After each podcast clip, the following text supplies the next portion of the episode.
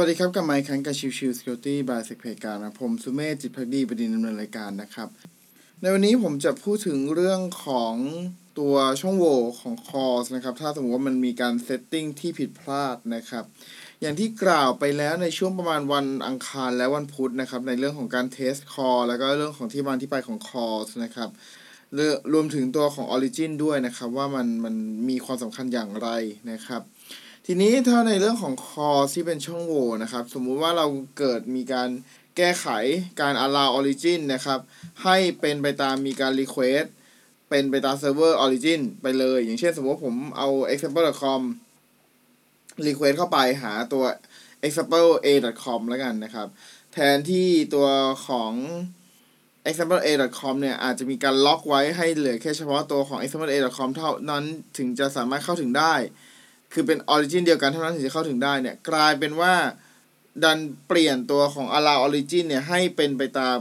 การถูก request เข้ามานะครับ เช่นสมมติว่าผมมีการตั้งไว้ว่าเฮ้ย allow origin อะไรก็ได้ตามที่มีการเรียกเข้ามาเลย ผม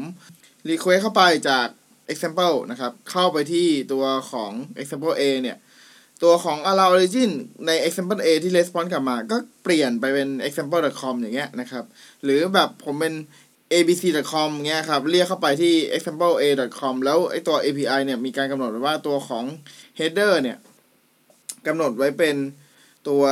allow origin แบบ auto ที่บอกครับ เป็นเป็น server origin ไป ก็กลายเป็นว่าตัวของ allow origin ที่ response กลับมานะครับ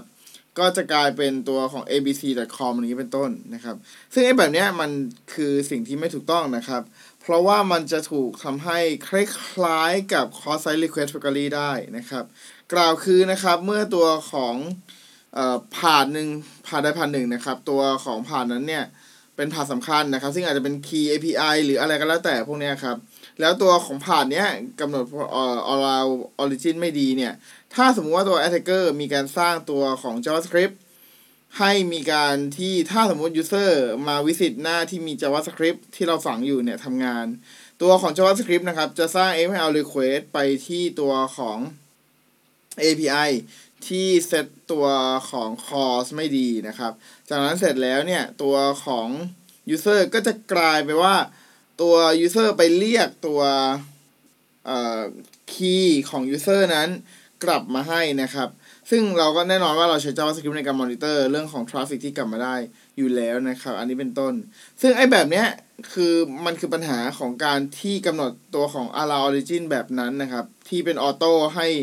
allow แบบใครก็ได้ที่เข้ามานะครับ ซึ่งอันนี้เป็นส่วนที่ถ้าเซตดีๆ มันจะสามารถป้องกันเรื่องของการโจมตีแบบนี้ได้นะครับ client ก็จะมีเอ่อเรื่องของความเสี่ยงน้อยลงที่จะถูกโจมตีอะไรประมาณนั้นนะครับ ก็ episode นี้อาจจะเข้าใจได้ยากนิดนึงนะครับ เพราะว่าด้วยความที่มันไม่มีภาพให้เห็นนะครับ แต่เดี๋ยวผมจะแปะลิงก์ตัวที่เป็นตัวอย่างของ lab ไว้ให้ซึ่งอาจจะเป็นของ b u r s t r e e t และพวกนี้นะครับ แล้วลองอ่านดูนะครับ จะทำเขาก็จะได้ง่ายขึ้นสำหรับเรื่องของ CORS security misconfiguration นะครับ โอเค episode นี้ฝากไว้เท่านี้นะครับ ขอบคุณทุกทุกท่านที่เข้ามาติดตามเราพบกันใหม่สำหรับวันนี้ลากันไปก่อน สวัสดีครับ